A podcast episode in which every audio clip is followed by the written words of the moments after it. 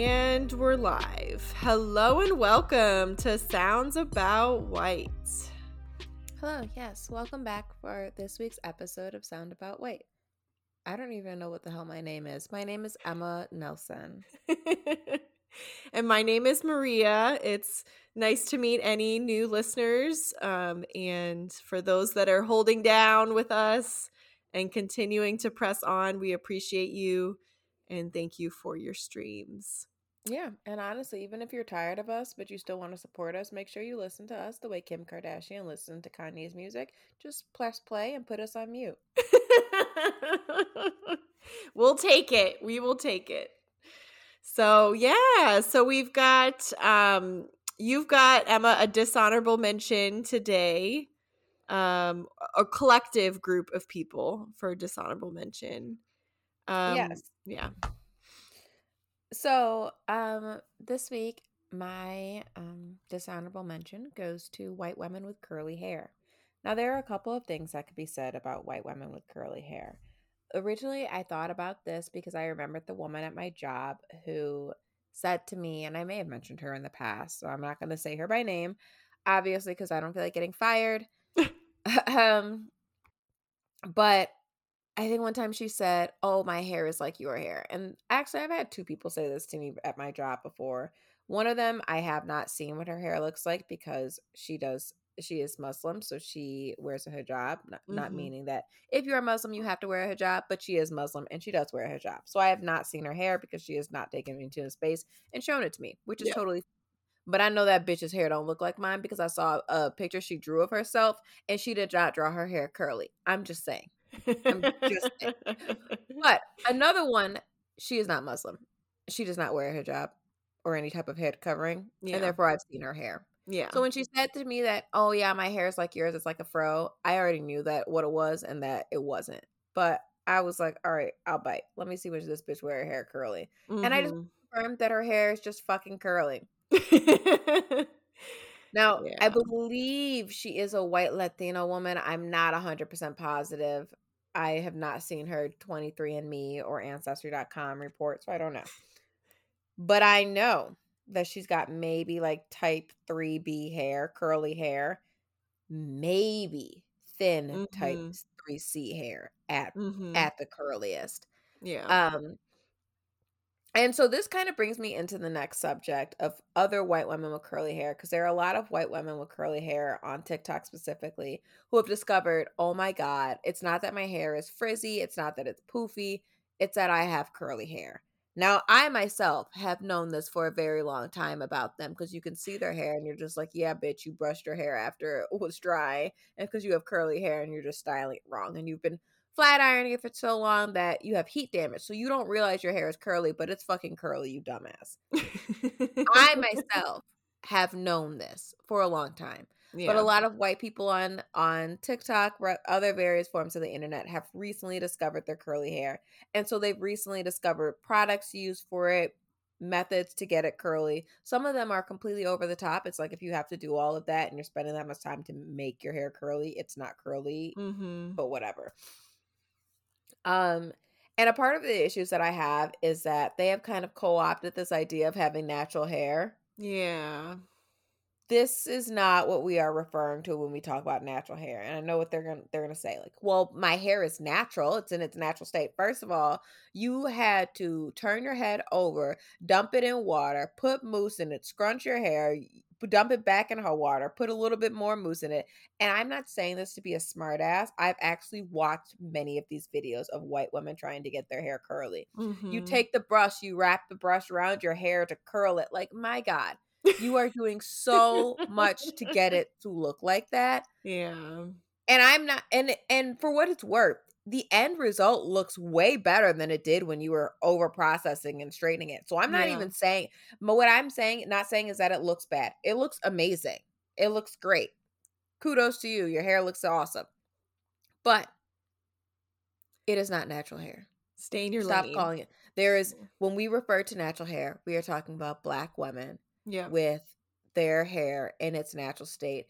And the reason why it is referred to as natural hair is for because for a very long time, in fact, even today, Black women are obligated to assimilate to white standards by covering up our natural hair. White women, when you get to wear your hair curly or when you wear it straight, you're not adhering to any standards of whiteness. I mean, Yeah. you are, but it's it's you are not. You don't have to go get a five hundred dollar weave, a five hundred dollar wig. You are not spending so much time underneath a dryer and then consequently a flat iron. Which also, on that side note, I got my hair done last week, and she definitely used way too much heat, and it's absolutely falling out because she, I have heat Oh, damage as a result of it. That's not the point here of this rant here. But like things like that are not happening to you. Yep. Yeah. You are not being uh, um withheld from jobs because of how your hair looks. If it Yeah. is in natural versus its straightened straight state, it doesn't take you several hours to straighten your hair. Anytime I tell people it takes me two uh, and a half hours to get my hair straight, they gasp, and it's crazy to me because that's like on the low end. yeah. It takes a good 20 minutes for y'all to blow dry your hair and then you straighten it and you don't even put it in clips. It's Yeah. crazy. Yeah. So like just the idea I I get what you were saying is that oh it's my hair in its natural state. First of all, it isn't because you have to do way too much to get it like that. Second of all, um, all of that aside, that is not what we mean when we mean natural hair. Your natural hair does not prevent you from jobs. It does not prevent you from feeling beautiful or valued. No one's telling you that. And again, I said your hair looks better because it looked like shit when it was straight in the first place. Like I'm not like it. It genuinely and for for what it's worth, black women's hair looks phenomenal when it's in its natural state as well. yeah. But so- society doesn't tell us that. Yeah. That's not what we get to be told. Yeah. It's like, damn, do something to your hair, put some cream in it, run a comb through it. You couldn't you couldn't wear a wig. I can't believe you're out the house in your bonnet, which also can I just say that the natural white woman hair movement has co-opted the bonnets as well. Yeah. I, I saw them in the UK putting their little bonnets on their hair, and I just have a problem with it. I'm tired of white women with curly hair. I'm Yeah. tired of it. yeah. First of all, y'all took about 20 years too long to realize your hair was fucking naturally curly. And then you want to steal natural hair. You're stealing bonnets. You're doing way too much to get it in that state. And then you go have got the nerve to tell other black people, my hair is like your my hair is just like yours. No, the fuck it isn't. So that is my rant today. Thank you for listening. Yeah. Well, thank you for bringing it to the podcast. Um, I think it is important and valid. And um, I do have like pretty straight hair. Um, I, in high school, it wasn't straight enough for me um because there were some there's like some white women whose hair is like very thin and that it's so thin that you can't really even curl it with a curling iron and it'll stay because it's so thin so i don't have necessarily that um but so i will speak as a white woman whose hair is not curly but who has um I've got a cousin who's got curly hair, and yeah, she's done the mousse thing for many years. Although she's done that since middle school, since I can remember.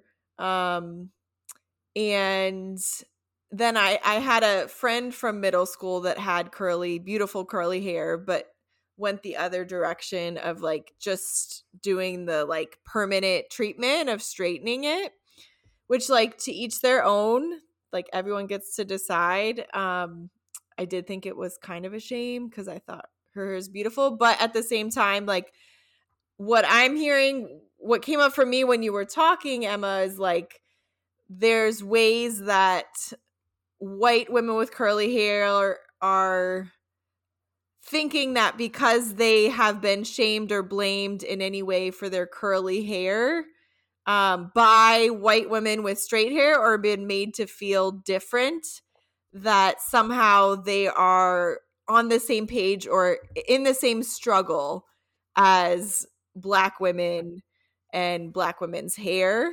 And so it's it's like a misguided like whoa, whoa, whoa, whoa, whoa, whoa, whoa. Right. Yeah. And for what it's and like for what it's worth, as someone who is fluent in white people and has been around a bunch of white people have who have had the same idea, it's like Yeah. I've got to straighten it. From my perspective, I have seen it as the issue that it was. Yeah, you feel like your hair is not perfect or doesn't look good enough unless you have ran a flat iron through it. But yeah. girl, your struggles are not mine. They're yeah, exactly. And knowing And your issue is really that you just don't know the products and tools to use to style your hair without running a flat iron through it. Because I'm certain there are excuse me, there are other things that you could do to make your hair look decent, how you want it to look yeah. without running a flat iron through it. The problem is that uh, you too have been conditioned into thinking that straight hair is better, yeah. but I, but your your struggles are not mine. Bitch, it took you 20 minutes. It took me 20 minutes just to detangle my hair. Yeah. And that also makes me think about so something so full like I I was like a quote unquote tomboy growing up. I've got five brothers like I wore I was well also was in like uh, my family's a little bit conservative and religious so like I was you know not wearing jeans that were too tight in middle school and they were pretty much like boy jean size you know whatever the boy sizes are 10 12 whatever 14 and um and so i'm not the beauty queen. I don't have all the beauty tips. And so i too just like straighten my hair and like call it a day um because i don't know how to do much else. Um though i have tried to improve my beauty skills over the years a little bit but i i think a lot as a white woman who is not like a beauty queen um there is a level of privilege that we get to walk around and not give a fuck or like walk around looking like a hot mess Messy hair, don't care. Gym hair, don't care. yeah and like not be judged and stereotyped in the same ways as what you mentioned of like don't leave the house with the bonnet on. Like if white women are leaving the house with their new bonnets in the UK or wherever like they also are not going to get judged. They're going to be seen as trendy. They're going to be seen as hip or cool. Um and black women who have been using that technique for centuries are going to be stereotyped and judged for it. Um so that's something that and that that goes along with dress as well. Um like white people week there's the group of white folks who are like very posh and very put together and then there's the other white folks that are like you know just like haven't maybe washed their hair in a long long long long time or they have they wear clothes with i don't know they- they're they don't have to care as much about how they look because even if they look a certain way like because they're white they're not going to be judged in the same way as um, black folks or, or brown folks. Yeah, yeah.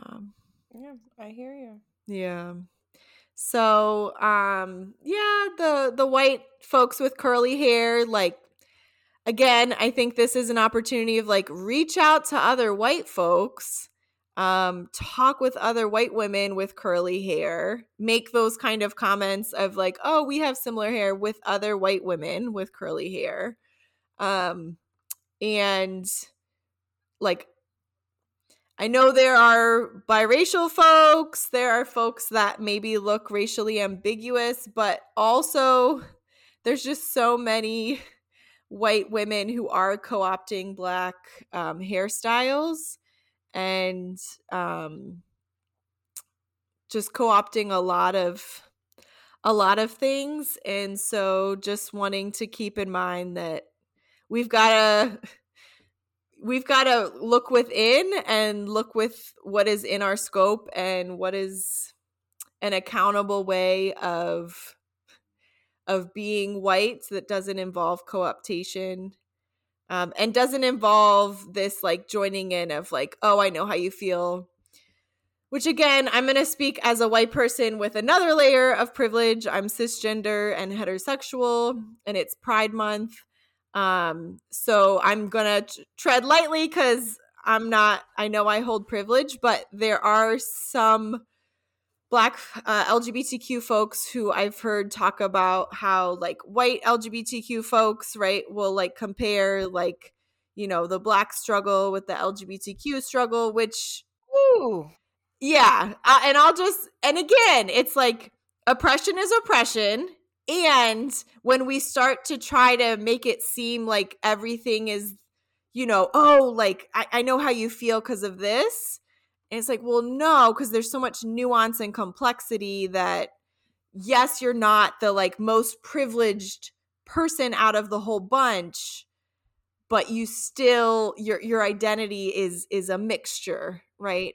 Of one thing that's frustrating is having the comparison because the eh, the fact that you have to kind of sometimes compare the two to make people see what makes sense. Yes. So it's like oh, when you said that about black people, it was cool, but then you said it about gay people and you could find you could realize where the error was in that. But yeah. I shouldn't have to start playing the oppression Olympics for you to understand how what you said was wrong. You should just take that feedback and go. Yeah. Um, shameless plug because I am who I am. I just want to say that there is a clip in Degrassi. Spoiler alert Okay, okay. and Marco comes out to Spinner. Um, Spinner's kind of hounding him about why he didn't want to go out with his girl. Um, reference it in the last episode of Below the Dot podcast. Sorry. Um, and Marco, so Marco comes out. He says because I'm gay. Later that day, Spinner's in the bathroom and he writes a homophobic slur on the wall. He says Marco is a homophobic slur. And Jimmy sees it and he's like, what are you going to do? Write something about me being black next? And I saw what they were doing there, but also, again, it's that whole issue with trying to compare the two issues. It just feels kind of like sticky and gross. I yeah. don't, you know, like what Spinner said was wrong in isolation. Yeah. You know, we didn't have to compare it to Jimmy being black to make him see what he said was wrong. And also, honestly, it didn't help um spinner was still like nah it's not the same and it was like it's not the same but also like my thing is i i i hear where it's coming from because the way i feel is if you're comfortable being bigoted or problematic phobic whatever against one group honestly i kind of think that you're problematic against all yeah. groups like well, yeah what what does make me okay if you're okay saying so such and such about chinese people what how does that change for um i mean other groups of people how does that yeah. change for me being black how does that where do you draw the line in it being acceptable to dislike a group of people just based on one of their one or more of their identities i yeah. guess so i see where it's coming from i just i don't like it yeah. Well, and so one of the Instagram posts I saw recently was like, so you're forgetting that there are black folks who are also mm-hmm. LGBTQIA plus, right? And so you're you're like erasing and I think white women do it a lot too. So I do want to like zoom back because I don't want to go in on it's Pride month. I want folks to celebrate who they are throughout the year um, especially those who are gender expansive, who are gay, lesbian, bisexual, pansexual, demisexual, um, all across the the gamut. And um, so I'm going to zoom back to white women, uh, cisgender white women specifically, but the ways in which we'll talk about like women's rights, but then will be racist. And so then it's like, okay, so you're not actually talking about all women's rights you're talking about specifically white women's rights. Um and so but they don't you know they don't want to hear that they don't want to be told that and it's like well you know you've got to start somewhere and it's like how come certain groups always have to put their wants and needs on hold yeah. so one come first? And it's you know and my thing it's like yeah absolutely i i'm all for getting a foot in the door but in order for getting a foot in the door to work you have to turn around once your foot is in the door and hold it open for other people. Yeah. And what happens is you get the foot in the door, you get on the other side and you slam it in everyone's faces. Yeah. And we see that happening in so many different aspects when we talk about white women versus black women and white women getting their voters' rights and being like, well, we don't want it for you, you black yeah. people. Just be happy. I've heard it in reference to maybe like the gay marriage where it's like, okay, well, you know, white men have had the now have the ability to get married.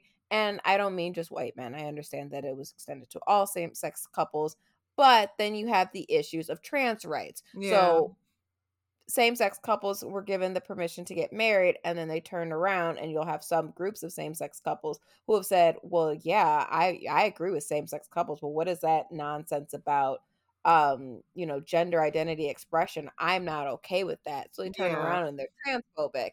And it's like, "Okay, well the when we talk about, well, let's support support our groups and take what we can get for now and we'll turn back and help you." And then y'all don't turn back and help. Yeah. Yeah. There's like, I've arrived and so I'm good, which does, you know, that comes right from the US uh, playbook of uh, individualism and focus on self as opposed to f- focus on the collective.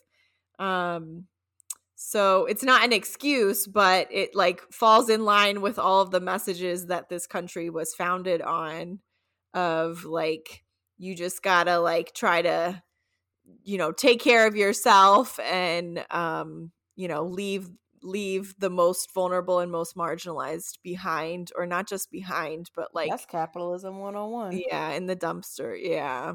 Yeah so it's uh yeah that's that's been something that's been on my mind um and just like the intersecting identities um i hold privilege in most if not almost all of my identities so um yeah that's that's what i had to say on that um and then I did get a question from a listener about participating in a Juneteenth music festival in their city.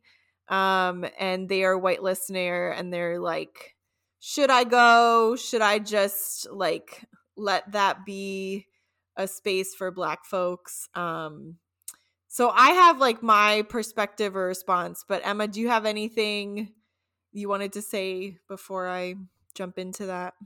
My immediate inclination was to say leave black people alone. However, I understand that we live in a white dominating society and unfortunately, I don't know, you know, where exactly this person is located, Yeah. but and I I I assume that black people are behind it, but it's like what type of how large is the population? How large is the turnout coming? You want to make mm-hmm. sure that you're not taking away from the experience that black people have you know, obviously, I think I've spoken on how my distaste for the kind of colonization of Juneteenth as it is, with Yeah. it being mainstreamed. Yeah. And it's it's frustrating because for a long time, you know, I think that these celebrations were for Black people by Black people. Yeah. And you know, I, I guess from that aspect, you know, like we were doing all right. Yeah. We we didn't need y'all help. Um, we didn't need the help of other white people to make it happen. yeah. So my initial, you know, concern is always, well, if enough people don't show up, will it continue to get funding? Will it continue Yeah. to happen? Do we need people? Is it one of those things where we need people to support yeah. and put the backing behind it so it's demonstrated that it's a need? But Mhm. I think that Juneteenth has, I mean, from my experience, the black people who have celebrated it has it has done a great job of standing on its own. You know, we didn't, you know, um, so I mean, I I guess I'd say stay out of black people way. So um, you kind of got yeah. to do with that what you will Yeah. and assess is this how I guess how can I be supportive in this area? How can am I going because because that um, conversely, you know, we talk about I talk about how white people get to exist in spaces where they are the majority all of the time. Yeah. And then they go to places and they don't really get to exist in places where they are the mi- minority. So Mhm. is it one of those things where if you go, you'll be in the minority and you'll get to kind of be exposed to things that are different from yourself? Because I also think that that's important and I think that's critical and crucial um, because it just it just happens so rarely, Yeah. and when it doesn't happen, you don't get an opportunity to learn. Yeah.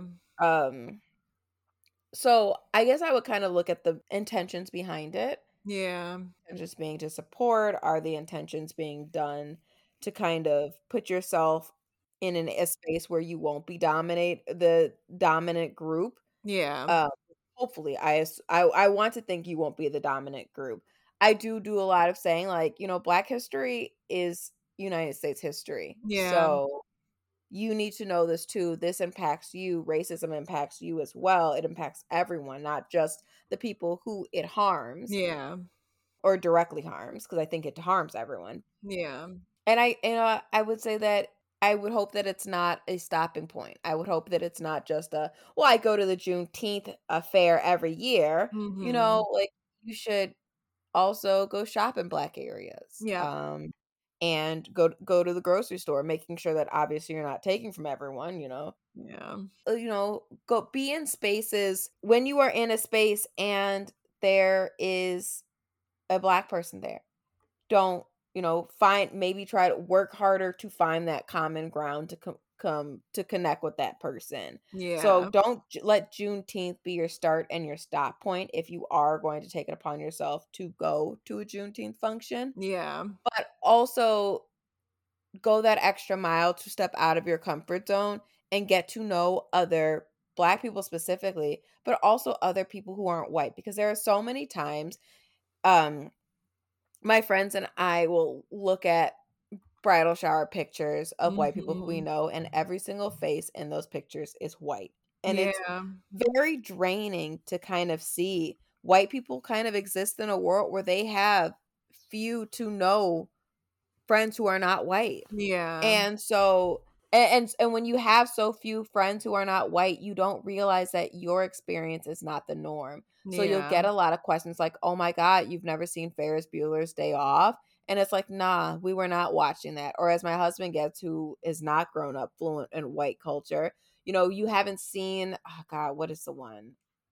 Um, the Sandlot. Oh my God, how have you not seen the Sandlot? he saw the Sandlot for the first time. I think I forced him to watch it because, mm-hmm. again, like I mm-hmm. said, fluent in white culture. Yeah. So but so like he saw it for the first time and it's like, oh my God, that's the first time you've seen it in adulthood? Yes, because I'm not fluent in white culture. Yeah. And white people don't recognize that to even say, take a step back and say, oh wow, everyone has not experienced the same things that I have. Yeah. So again, I guess my standpoint is by all means, go enjoy, support, give black people your money and your coins. Please stay out of their way.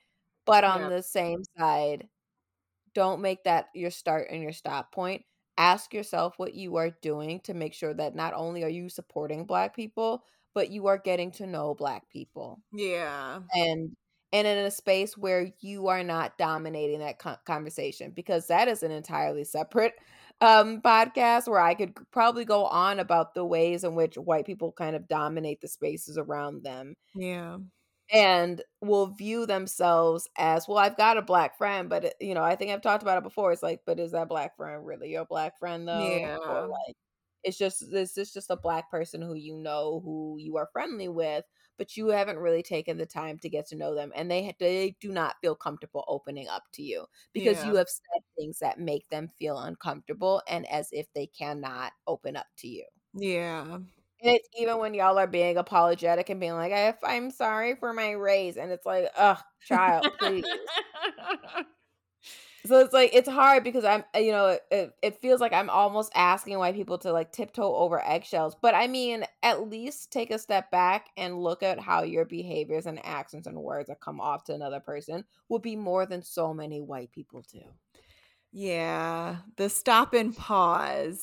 Just the stop and pause um yeah, thank you so much for sharing, Emma, cuz the Sandlot thing as you were talking, I was like, I mean, yeah, the there there was I'm not going to remember where I heard it from, but um the challenging of like what is classical music and who whose classical music is considered classical music mm-hmm. and there is black music that is classical to black people but is not going to fall under like on a radio show about classic mu- music or like concert series um and and same this goes into like the literature at school like what books are part of the classics um or world history whose histories are included and what's the framework um that they're introduced and and invited into Yeah. You know what? Honestly, I'm glad that you mentioned that because I think a great starting point um is looking at lists of books by black people for black people. I I personally find I would say because I'm huge on reading yep and I think that that would be a great window of opportunity into understanding a little bit more about Black culture and things. In fact, now I'm about to make a recommendation that, you know, again, I'm not speaking on behalf of all Black people, but I mean, if I'm going to say something, so again, I'm not the voice of all Black people, but from Yeah. my experience, first of all, this is how I feel about Juneteenth. And second of all, this is a book that I would recommend reading. I believe it's called okay, so this book it is called When No One Is Watching, Mm, Alyssa Cole by Alyssa Cole. okay And I read it and I cackled at the authenticity of the narrator's voice, but Mhm. also it has like narration or like conversations that happen on their neighborhood app, which I imagine is like supposed to be their version of Nextdoor. Mhm. Um, and some of those are so realistic too, just reading that Mhm. and it it was very indicative of just how I feel living in my neighborhood in the city, but also how I feel looking on the Nextdoor neighborhood app. And Yeah. so I think that's kind of a good starting place where it allows you to hear black voices even though they're not authentic in a space which is safe. So you don't have to project your whiteness on top onto another black person, but it gives you the perspective of a black voice an authentic i think i found an authentic black voice and gives you those teachings not Mhm. necessarily teachings but um without i guess burdening a black person supporting a black person because you're buying the book or renting it whatever um and because I mean, like, everyone doesn't have a black person they can go to. I understand that because of segregation and racism, etc. Um, and honestly, I don't want to put that burden upon the one black person you know. I don't want you walking, running up to them in July and August and talking about. So I'm trying to continue my Juneteenth education, trying to keep this thing going. So if you don't, yeah. So if you don't have that opportunity, I I think that reading a book is a really safe way for everyone to go about that. Well, and black people are not a monolith. So not everyone celebrates Juneteenth. Not everybody celebrates Kwanzaa. No, not everybody does all of the same things or even has the same meaning associated with those things. Um, and like obviously a lot of black Texans have like a deep relationship with Juneteenth and there's been a lot of celebrations that have taken place nationwide for many many years um, and like you were saying emma like they were just they were going just fine uh, without white folks needing to attend. Um, i do think there is it, it is about time and place and also just reflecting on what the intention is um, because as a straight cisgender person i had like kind of a feeling about pride like oh like should i go? Am i going to be taking up space? Um also like do i need to go do i need to be in a setting where i'm not in a in a straight dominant or cisgender dominant space um and be reminded of like what that feels like I always thought it was interesting. So I personally don't really like crowds. So there's yeah that. Um, I it's not obvious, but to disclaimer, have always, as long as I remember, been in support of what I have known. Um, so I have always supported gay people, gay rights, etc. And so, just being fully open and honest, I received a really shitty education regarding gender and sexuality. So I didn't always understand transgender identity expression and transgender related issues. But once Mhm. I had that education, it was like, oh, first of all, it's none of my motherfucking business. But second of all, people are people and they deserve the ability to um express themselves ho- however they feel comfortable as long as they're they're, you know, not harming another person. And I only put that caveat because when I saw talk about I I know that there's kind of like a movement of pedophiles specifically to being like, well, that's no.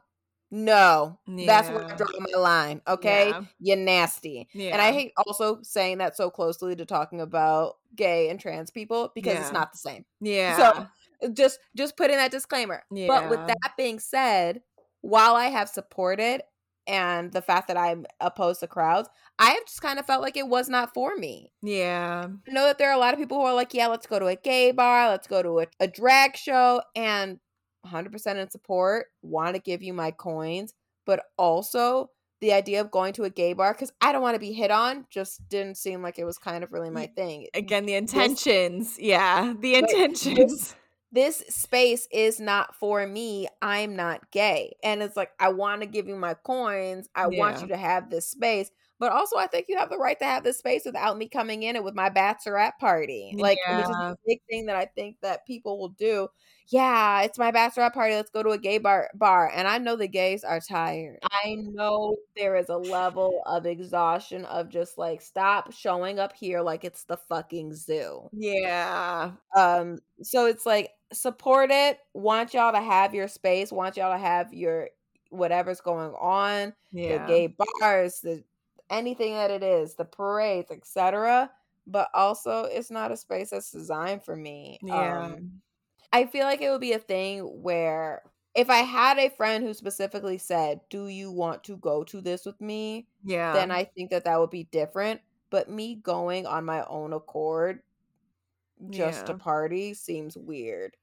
Yeah. Yeah. It's almost like different spectrum, but it'd be like, why would I go to a St. Patrick's Day parade? I'm not Irish. but if I but if I had a white Irish friend who was like, "Oh, we doing doing this," then sure, by all means, I'll go. But I'm also an antisocial introvert, so maybe that's why it's a little different. I'm not. I'm just not going out to party for the fucking hell of it. Yeah. Well, and again, like LGBTQ people are not a monolith. And so not all LGBTQ people go to Pride or want to be in large crowds. And that's okay too. And so not making assumptions.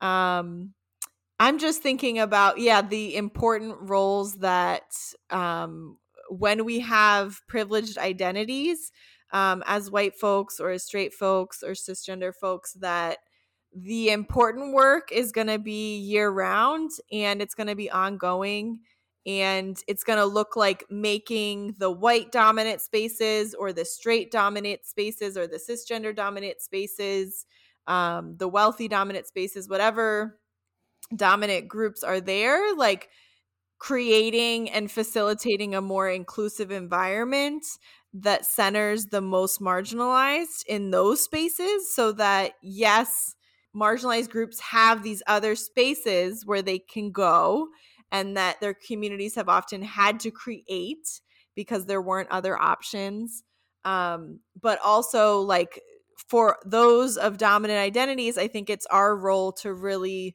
focus on the environments that we're in in the day to day and how we're going um, how we're going about things Yeah. Um, I agree with what you're saying. It's like it's it's and also just gonna call us out for the fact that I bitched about comparing race to um sexuality earlier. But I feel like that's kind of where this is going. But I would say that, you know, my work is not necessarily I mean, of course, again, take my coins, but it's not necessarily going into a space and showing that I'm okay and I support you guys. exactly But it is making sure that when I am in a space which is not your own, that I am creating an inclusive setting and I'm, you know, putting up my rainbows so that you know that ideally I am a safe space. Uh, this is a safe area. Um, calling people out on their whatever it is that they are doing that is not promoting inclusivity. My biggest thing at my school, just for an example, is degendering lines. I don't know if that's a word, but a lot of like we've gone through these trainings a thousand and one times, and one of the biggest things is stop having a girl line and a boy line. Oh for lines. classroom lines to go like to go to recess or any of right. that. So yeah. and so many classrooms will be like girls line up, boys line up, girls line, Mm. boys line. And also for the record, some of the lines will be like 20 kids line long for the boy line and 10 and 10 kids long for the girl line. And I'm like, like you can see that this is a problem. Just split up your lines. It's Yeah. not difficult. and the classrooms where they do just have two lines, the kids get it. Line Yeah. one and line two. For me, I'll usually call it. I think what I call it was giraffes and bears. uh, easy for me to remember. Like, okay, G for theoretically girls and B for theoretically boys. Um, just because I was kind of going into the classroom that was already created that as the norm. So I was like, right, I'm not gonna say girls line up and boys line up, but I am going to say giraffes and, and bears, and you're gonna know which line to go to. But I mean, like, it's that easy. You could Yeah, call it elephants and and and Tyrannosaurus Rexes for all I give a fuck. Yeah. And they don't have they don't even have to be split by gender. Like Yeah. you could split them by birthday, you could split them by the color shirt they're wearing. That like it could be truly anything, but we're so conditioned to doing this. So Yeah. that is like my mission is being like degender these fucking lines. I've been telling you guys for the last God knows how long. I don't understand why this is still a thing. Um, but I think that's kind of where our work has to be. And sometimes what we view it as is like, well, I got to go into, into your space to let you know that I support you. Yeah. You know, you should know that I support you because I'm making it seem inclusive and welcoming in my space. Yeah. Yeah. And I guess that goes for the like Juneteenth. And and I as a white person, like I I I feel myself like wanting to be one of the good ones. Um and so like not patting yourself on the back for like, oh, I went to this and therefore like, you know, I I want people to applaud me or like you know, smile at me or be grateful I'm here. Um, it- when it should be entered with, like, okay, I've thought about this, I've discerned what my motivation is, my intention, and um, like, I have my understanding is that it is like a multiracial space in which it's because there are some places that are like explicit, explicitly like this is for black folks and please do not come.